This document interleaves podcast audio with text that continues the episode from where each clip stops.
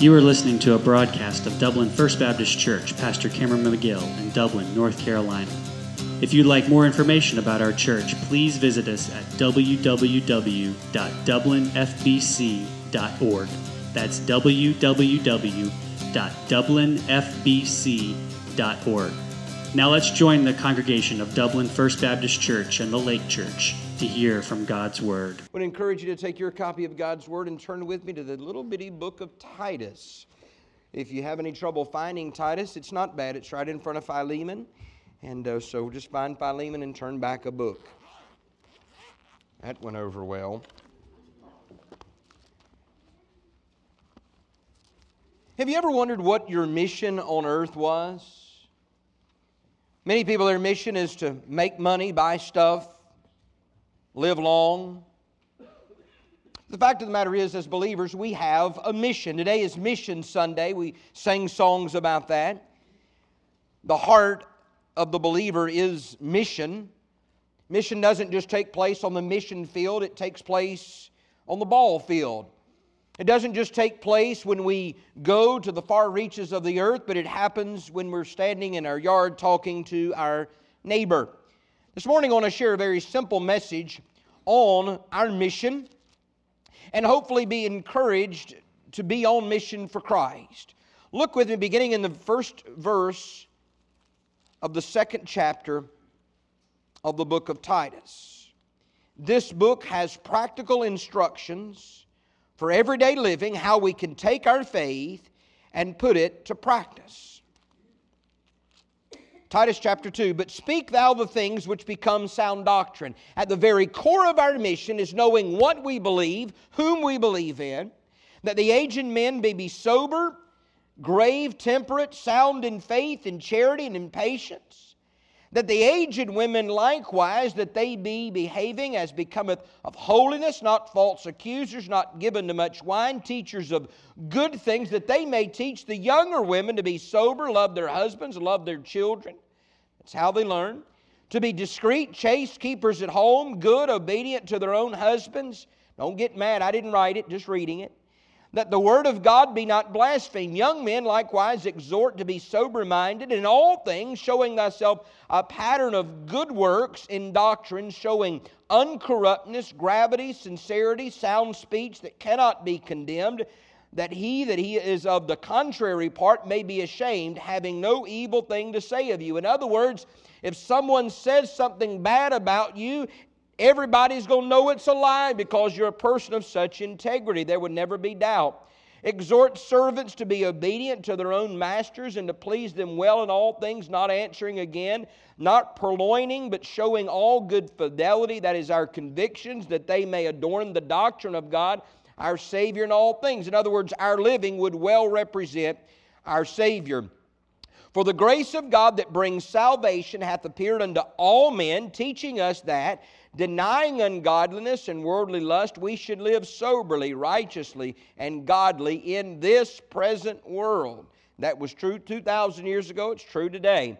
Verse 13, our inspiration looking for that blessed hope and the glorious appearing of the great God and our Savior Jesus Christ, who gave himself for us that he might redeem us from all iniquity and purify unto himself a peculiar people zealous unto good works. These things speak and exhort and rebuke with all authority.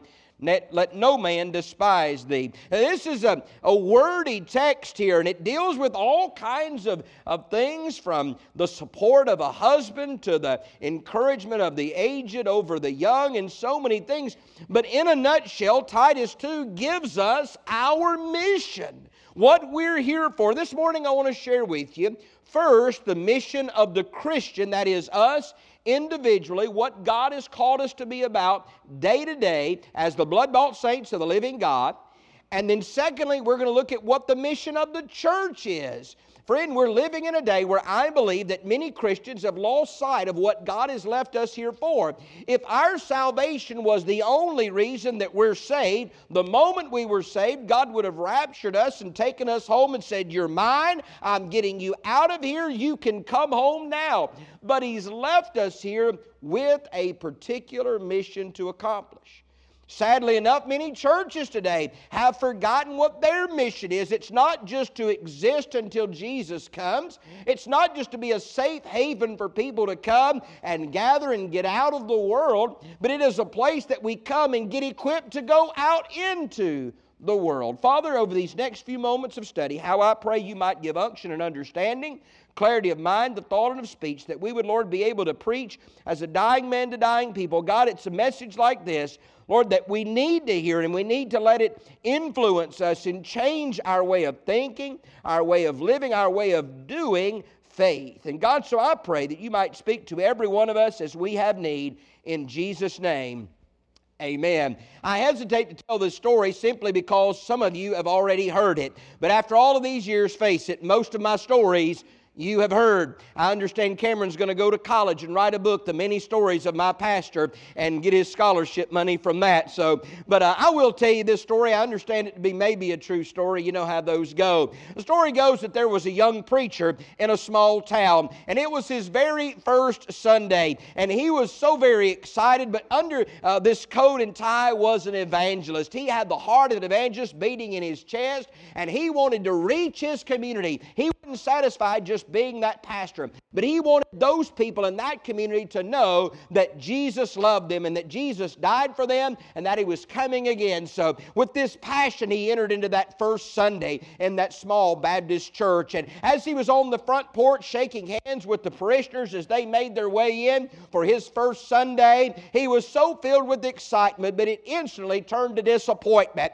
as he looked across the street and he saw, saw two old brick masons who were laying laying the foundation of a brand new house. And it absolutely infuriated him. How could they be doing this on the Lord's day? Here it is Sunday morning, his first Sunday, no doubt, and these guys have such disrespect. They're just acting as if nothing important is going on. So as he went up and the songs were sung and the announcements were made, his anger was kindled and he got madder and madder with every passing moment. So it came time for his portion of the service It came time for him to preach, and he decided those two old boys needed to hear his message. So he stood behind that pulpit, and with his King James Bible in one hand and his fist held high in the other, he cried out these words Open them doors and open them wide. Let those sinners come inside, hoping that those masons might hear him.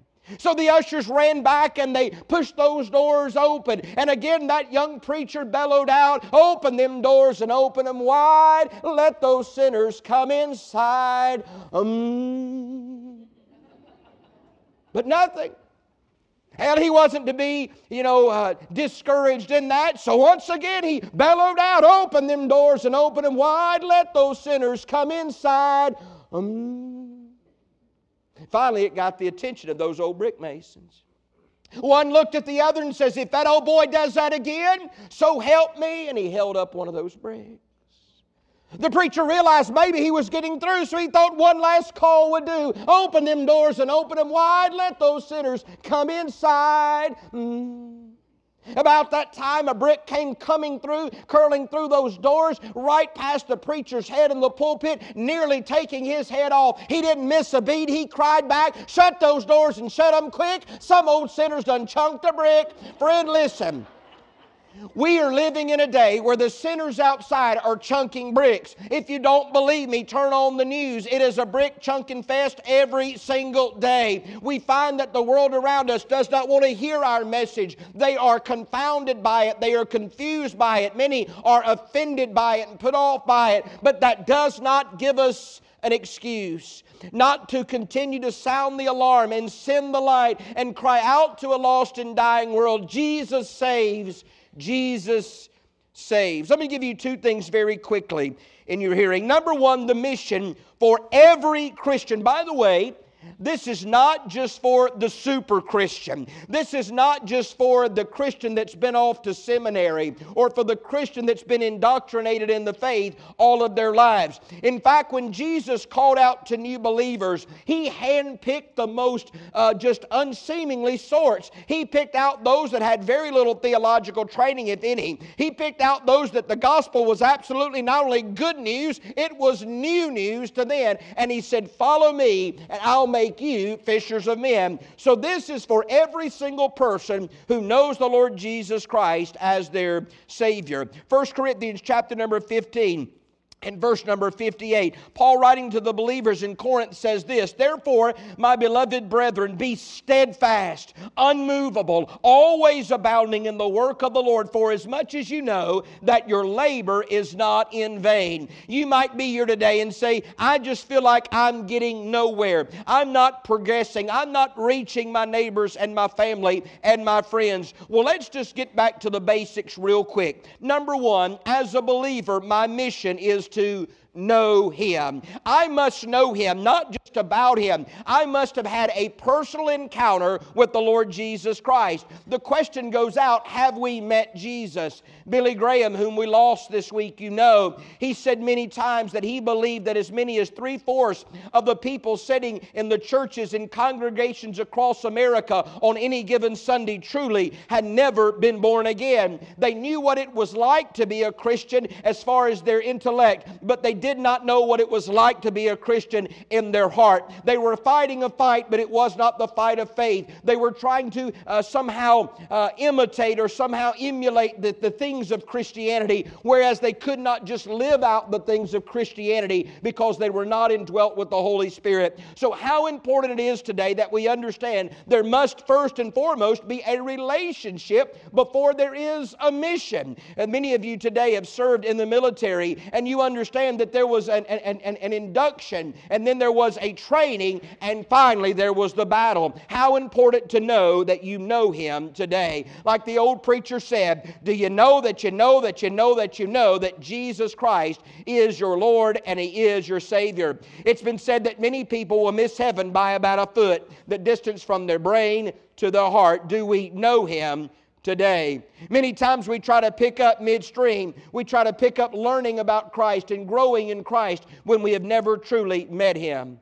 Number two, I'm not making assumptions this morning, but for the sake of time, I will move into the point, into the second point, and that is that if we do truly know Him, then we must grow in Him. That is, we are maturing. In Titus chapter 2, there's a picture of how this growth takes place. I am thankful that the gospel, while it cannot be inherited, it can be lived out and passed from one generation to the next. The Bible talks about the older men and the older women and the younger men and the younger women and how important it is to live out a godly example and then hand down that legacy. There is no greater legacy legacy than we can give the next generation than a godly example of who Christ is. That is part of our maturing. Friend, may I say to you with all due respect, I have preached in churches along the way that are filled with senior adults that still act as though they're in the nursery. I want it my way. I want everything to be the way I like it. I don't want anything to change. Once it was said the only place that change was welcome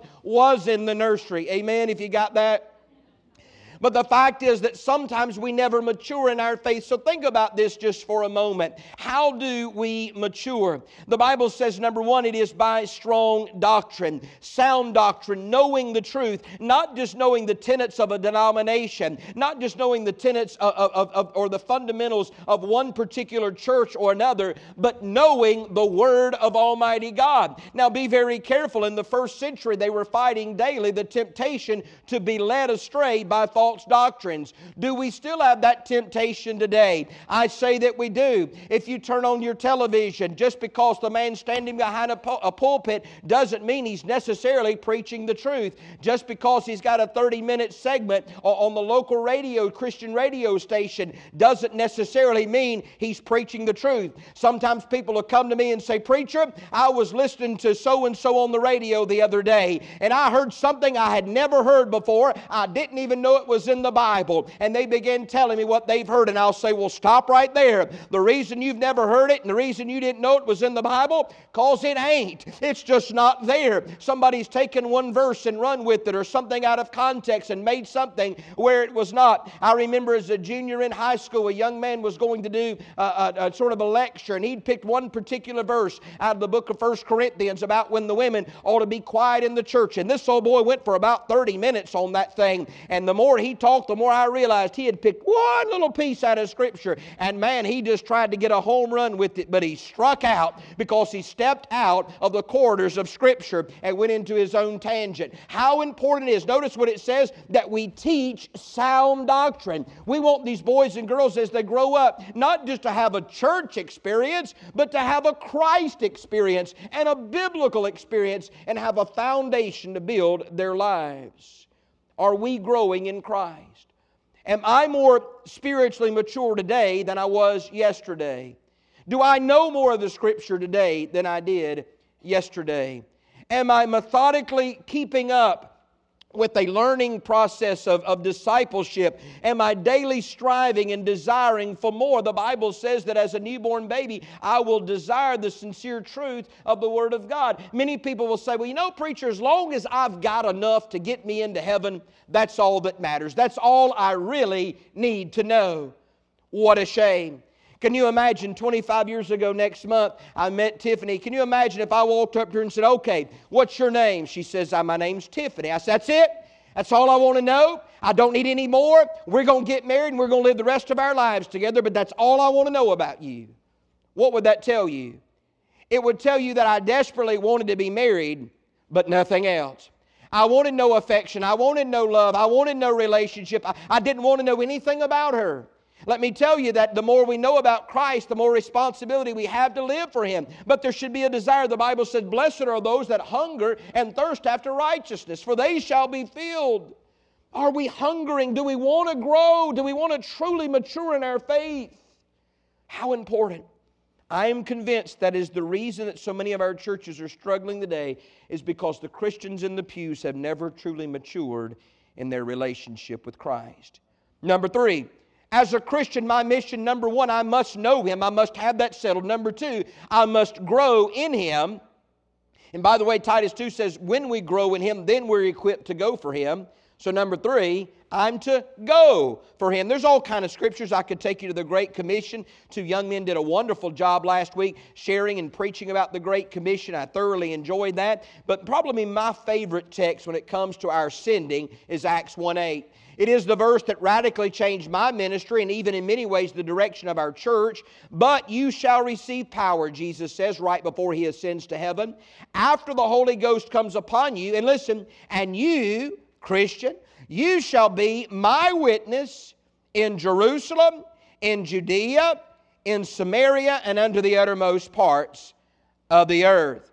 Go for him. The Bible says that we are to be sent ones. And he gives us a specific place locally, first and foremost. It's one thing to go on the other side of the globe, but if we won't go on the other side of the street, how hypocritical.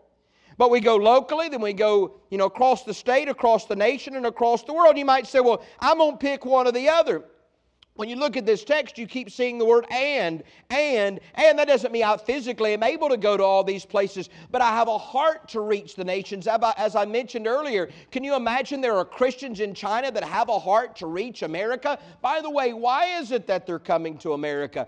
Beloved, it's because Christians in America have done such a poor job at evangelizing our own people. Think about this. When Jesus began this whole idea of a new way of doing business, he did two things. And it's the same today. Number one, he gathered people. Gathering people is important. That's why we're here today. It's not a show, it's not some routine or ritual, but we gather. We come together Sunday morning, Sunday nights, Wednesday nights, other events. We gather as the people of God. And, and by and large, Christians in America are pretty good at gathering. Our gatherings are not as big on Sunday nights and Wednesday nights, they're on Sunday mornings, but we still gather. We like to get together. In fact, we sing songs about gathering at the river, and we, we sing songs about our fellowship and all those kind of things. So I think we're getting at least a B on gathering. But Christ, over and over and over again, emphasized the importance not just in gathering, but in scattering. In scattering.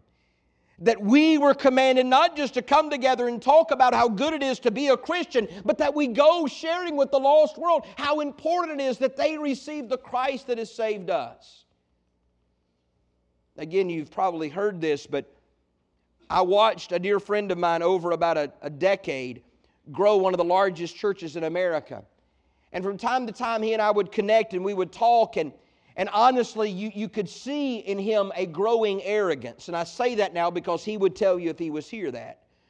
And every year he aspired to have the largest church in America until the point that they were averaging between 10 and 15,000 people on Sunday mornings. That blows my mind. How in the world did he keep up with who was having surgery? You know, I just don't know. But his goal was to grow this big church, and he told me a while back, he said, I would look every year, they would print the top 100 churches in America in size. And he got his church up to about number 15. And he was looking at it with this sense of pride, and he said to himself, Next year, I bet we break into the top 10. And he said, God said to him, Not if I have anything to do with it. And in an instant, he realized that he was trying to build his kingdom. Now, follow me on this. He was trying to build his kingdom. More people to come hear me preach, more people to come tithe at my church, more people to come here and be a part of my ministry more conferences that I'll get to go speak at, more recognition, my name in more in print, and my picture in the papers. I'm building my kingdom. The next Sunday, under great conviction, he stood before his crowd of people and he said, It's time we do business differently. He said, God has convicted me that He's not called me to be a mega church pastor, but to be a church planter. He said, I want you to begin praying, and I'm going to ask you in large numbers to leave this church. I don't know of another pastor that's ever done that. Frankly, I'm probably not going to do that this morning. But he stood there and he asked his people, and they were dumbfounded. They didn't understand. And he began preaching and showing how the early church was never commanded us to come together and get bigger and bigger and bigger. If so, we would only have one epistle in the New Testament, one letter in one church. But as a church grew, they would step out and plant another church, and they would step out and plant another church. And at the summit in Durham, they understood that if they were going to reach the nations, they must plant more churches because only so many people were going to get up and go to the summit on Sunday morning. Their goal now is to plant many thousands of churches over the next 50 to 100 years. J.D. Greear, with their, as their pastor, says, I know I won't be there, but we're going to set this thing in motion. And almost without exception, now at the summit on Sunday mornings, families will come and stand at the altar and say, We are ready. We are ready to sell our house and sell our cars. We are ready to uh, homeschool our kids or whatever we must do so that we can uproot right now and we can go and they're going into communities that they would never have imagined themselves going. Recently, some folks from the Lake Church, their children, actually stepped out from the summit and went to Winston-Salem in the inner city. Now, get this a group of Anglo people, that's white folks, are now renting an African American church at 4 o'clock on Sundays and planting a church in a community that used to be white became black and now is becoming more white and more ethnic and diverse, many different nationalities.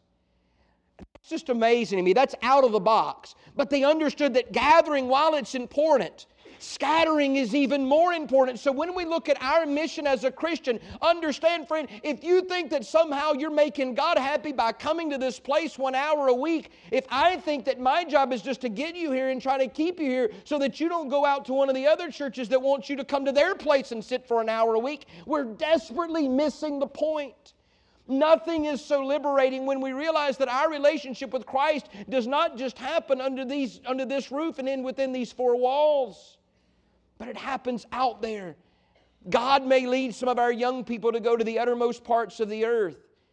God may lead some of you to step out and do things that you would never have imagined you would ever do with the boldness of the Holy Spirit driving you. Notice Acts 1 8 says, When you receive the Spirit, when God's Holy Spirit, He's going to send you.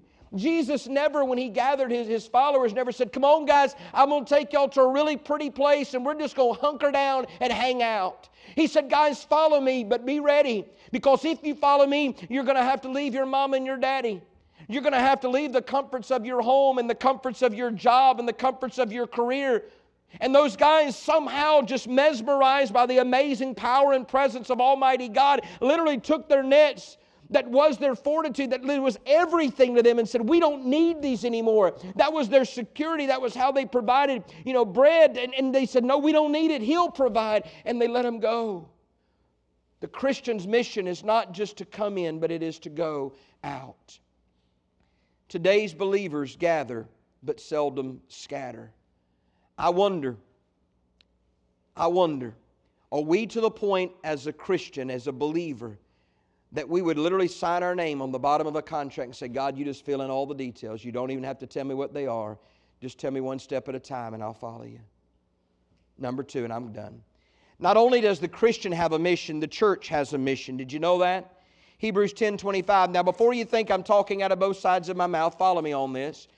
The Bible says in Hebrews 10 25, Do not forsake the assembling of yourselves together, as the manner of some is, but exhorting one another, and so much the more as you see the day approaching. In Hebrews chapter 10 is a picture of the church being steadfast and immovable and strong and all of these things. And then the importance of gathering together. I got an email early this morning simply saying, I struggle thinking about going to church. I, I, love Christ, but I've been hurt and, and all of these things, and going to church is not something that is appealing to me. And I wonder, friend, have we truly allowed the church to become something that it was never intended to be? In the Old Testament, the temple became something it was never intended to be. And are we willing as Christians to say, no more? Not under my watch. I want our church to discover her true mission. You say, well, preacher, are we doing it all wrong? Of course not. But how important it is that we understand that there is a biblical mandate for the church of Christ. I'm amazed to watch churches and pastors. The average stay today is a little bit less than two years. And uh, somebody said, Preacher, I wished you a little more average. But, uh, you know, the fact is, as long as I've been here, is almost unheard of anymore. And it is very difficult at times to make sure you keep things fresh and a new challenge. But here's the deal whether the pastor's been there two years or 20 years or somewhere in between, the mission remains the same. If I leave tomorrow, the church still has a mission. The church's mission is not about riding the coattails of the pastor into the next chapter. A friend of mine recently left his church, and one of the deacons met him and said, Preacher, I don't know what you're going to do, what we're going to do when you leave. I guess we'll do whatever the next preacher tells us to do.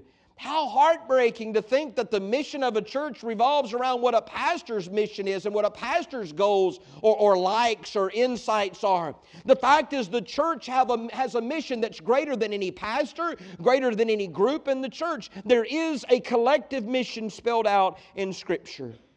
Very quickly, let me give you what I see to be the two major points of the church's mission, and they're simple. Number one, to show Christ. To show Christ. In other words, make sure that people in the community, when they look at the church, see a clear picture of who Christ is. Christ does not squabble over the color of the carpet, the style of the lighting, or whether or not we have bread or crackers for communion. Uh, the mission of the church and our, and our, our focus should never be about things that are temporal, but always things that are eternal. I know many of you like to take pictures, and I, I, like pictures. I grew up the son of a photographer, and so I have pictures of everything. If you go into our bathroom at our home, there is a picture of me when I was a little boy in the bathroom. It's just always been a camera somewhere around me. Christmas mornings, I would have to pose with every gift, you know. But the fact of the matter is that the most important thing when it comes to taking a picture is focus. It doesn't matter how beautiful the picture or how beautiful the or, or the uh, you know if it's a scene, how beautiful the setting. It doesn't matter if it's a if you're taking a, a portrait, if it's if it, it doesn't matter how beautiful the person is. But if it's not in focus, everything is very skewed. When it's out of focus, it makes no sense. When it's out of focus, there's not a clear picture. You look at that and you say, What is this I'm looking at? Beloved, so many times the church, if we're not careful, will get things out of focus. Where our focus is, will cause a very unclear picture of who Christ is. How long would it take someone on our campus to know what our mission is? How long would it take someone to come into a Bible study or, or, a service or, or some kind of event at this church? How long would it take them to know clearly what our mission is? We sing, Stand Up, Stand Up for Jesus, but are we willing to stand out for Jesus? 20,000 roughly 20,000 lost people, unchurched people in Bladen County. There are times that I think, boy, you know, we're in sort of a rural community. Imagine if we were in Raleigh or Charlotte, how many more people we could reach. Fact of the matter is, there's more people here than we're ever going to reach. Last night, Tim and I had made a, a few visits and then um, went out and ate at uh, Christopher's in town. And uh, really good hamburger steak. It was good. She looked at me and she said, what in the world's going on? I thought I had gravy on myself or something. I said, What do you mean? She said, This restaurant is full, and we do not know a single soul in here. It did kind of blow my mind because normally I know about everybody, you know, anywhere you go. And I realized that those are the people that have flown below our radar somehow. We, we, we don't even acknowledge that they're out there. Whenever we circulate in the community, we typically just circulate amongst our own. We find other Christians, the, and that is important, the edification of the body. But if we're not out amongst lost people showing Christ to them, I'm not talking about living like them. I'm not talking about hanging out with them. I'm not talking about specifically, you know, things that we might do and say, well, you know, if I do this with them, maybe they'll. No, I'm talking about showing them a clear picture of Christ. That's the purpose of the church. Some churches I preach in will have a saying as you go out the door, you know, uh, you know, you enter to worship, you, dep- you depart to witness or depart to serve or whatever it might be. But do we realize that daily we are giving a picture of who Christ is? We must show him. Who are we to show? Three people, real quickly. Number one, lost people. There are more lost people around us than there's ever been. I don't mean people that just hadn't accepted Christ, kind of. I mean people that don't have a clue who Jesus is. They really think it's just a, a, slang word that people say when they get mad. They really do not know that there was a man 2,000 years ago that lived a perfect life, died a sinner's death, rose from the grave victoriously. Oh, they've heard a little bit about it at Easter, and maybe they've seen it as they've, as they've gone through their channels, but they really have never had one person sit down and say, Hey, I am a Christian. I'd love to tell you about Jesus. They've never had a church really reach out to them and say, We want to embrace you. I was preaching a couple of years ago at a church, and I, literally there were like 30 signs in the church parking lot about the skateboarding problem. There were signs, Do not skateboard, in big red letters, and one picture of this skateboarder with the noose. Not really, but I thought I was going to see that. I mean, these people just absolutely had a major problem with skateboarders. Well, you know me, sometimes I get a little wound up. So I was wound up one night as I was preaching, and I said, Bless God, if y'all cared as much about the souls of those skateboarders as you do protecting your little parking lot out there. That poor preacher had been there almost 20 years. He had to resign six months later. I ain't sure it's about the skateboard thing, but it might have been. I asked him when he resigned, he said, I said, Was it the skateboard thing? He said, Well, that probably didn't help, but I'd have been gone either way. But anyway, how important is that we realize the people around us, they're lost. They don't even know who Jesus is. They've never had anybody paint them a picture of him. But there's also another group that's the unchurched. That's the people that I believe truly have had an experience with the Lord Jesus Christ. But listen, the church has never opened their doors to them, the church has never reached out to them. There are so many things I think about that we probably could do, and, and things flood my mind at times like, and I'm not saying we have to be very careful to do this, but we typically, if there's someone in our church that has a death in their family, we feed them and, and we want to feed them and we want to minister to them. That's part of what we desire to do for a family. But wouldn't it be great if we could get to the point that we say, you know what we're going to do is we're going to find lost people that don't go to church anywhere. When they have a death in the family, we're going to reach out and feed them. That was just a thought that kind of came streaming through. What can we do to go out into the community and literally love people in Jesus' name, painting a clear picture. So there's the unchurched. And then there's another group, and I'm finding there are more and more of these people out there, and that's the dechurched. They have a history of being in church, but they've been hurt, they've been offended, something happened, whatever it might be. I've met with people that literally are older than I am and say, I've never gone back to church, not since when I was an eight year old little boy or whatever age. And that deacon grabbed me by the arm and blessed me out because I had my hat on or because I was running in the church or whatever. You say, Well, I don't believe anybody ought to have a hat in the church. I don't believe we ought to run in the church. I ain't necessarily real keen on it either. But that little child's soul is more important than my feelings about their hat or their running. When we get the point that we realize we've got to be very careful that we represent Christ well. The de churched. You know de churched people. And it's going to be hard to get them back in church. They've been so hurt. There are scars there. But when we show them a clear picture of Jesus, that maybe the church isn't, you know, what you think it is. And, and I agree that sometimes people are looking for an excuse. Someone told me this week, I don't go to church because that's where all the hypocrites are. And I'm always reminded of the Adrian Rogers story. Somebody said that to him and said, Well, you go everywhere else with hypocrites, the grocery store, the restaurants, ball games. Why not the church? But the fact of the matter is that people are looking for excuses but when we paint a clear picture of Christ and show Him, that's hard to deny. Number two, and we're done. Not only do we show Him, but we sow Him. The hymn we sang, Send the Light, there's a call comes ringing o'er the restless waves send the light send the light there are souls to rescue there are souls to save send the light send the light we have good news that we must tell but it begins, number one, with the burden. Do we truly have a burden for reaching the lost? Now, we identify lost people and we, we talk about them and we hope our kids don't hang out with them and all these kind of things. But do we truly have a heart's desire to see lost people saved? I mean, a true burden. And secondly, do we have a true boldness that will take us into their presence? Titus says we're looking for the glorious appearing.